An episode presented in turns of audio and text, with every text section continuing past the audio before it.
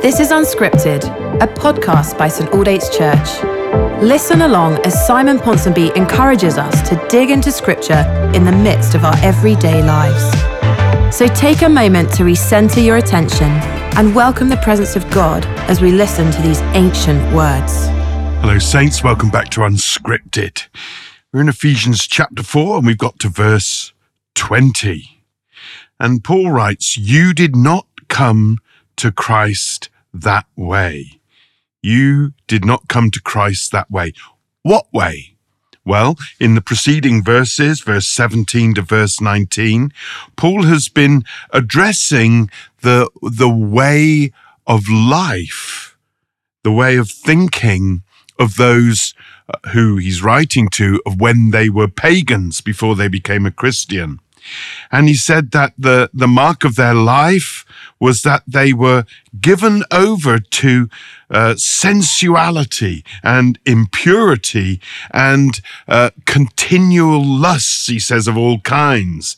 He says that they were futile or empty in their thinking, darkened in their understanding, and ignorant in their knowledge of God. So, both in the way that they thought and the way that they behaved and lived, they were separated from the way of God. Paul says, You did not come to Christ that way. In other words, a sinful life and an ignorant thinking about God and how we should be before God is never going to get you to God. Sin can't get you to God. It can't lead you to Him. Indulging in the flesh can't lead you to God. Ignorant thinking can't get you to God. You cannot sin your way to Jesus. I mean, it's an obvious point, isn't it? I mean, it just is obvious. But Paul is underlining it to them and he's challenging them. He's saying, look, when you used to think in this pagan way about what was right, what was wrong, and who God was and how God was, and when you used to live in this particular way, indulging in all these sensual pleasures, he said, that wasn't what brought the gospel to you. That didn't give you an epiphany. That didn't give you a revelation of God. What is antithetical to the way of God and the Spirit of Christ is not a pathway to Christ. I'll say it again. You cannot sin your way to God. What is contrary to Jesus cannot be a conduit for Jesus. However, sin can expose the emptiness of sin. The practice of sin, the pursuit of sin, the uh, possession of the things that the world offers us in the place of God. When we receive these and when we give ourselves to these and when we believe these things, we find that they don't satisfy that ultimately they are empty, that there's a void that is left in our life, the darkness that has come upon us, an emptiness that is there with sin.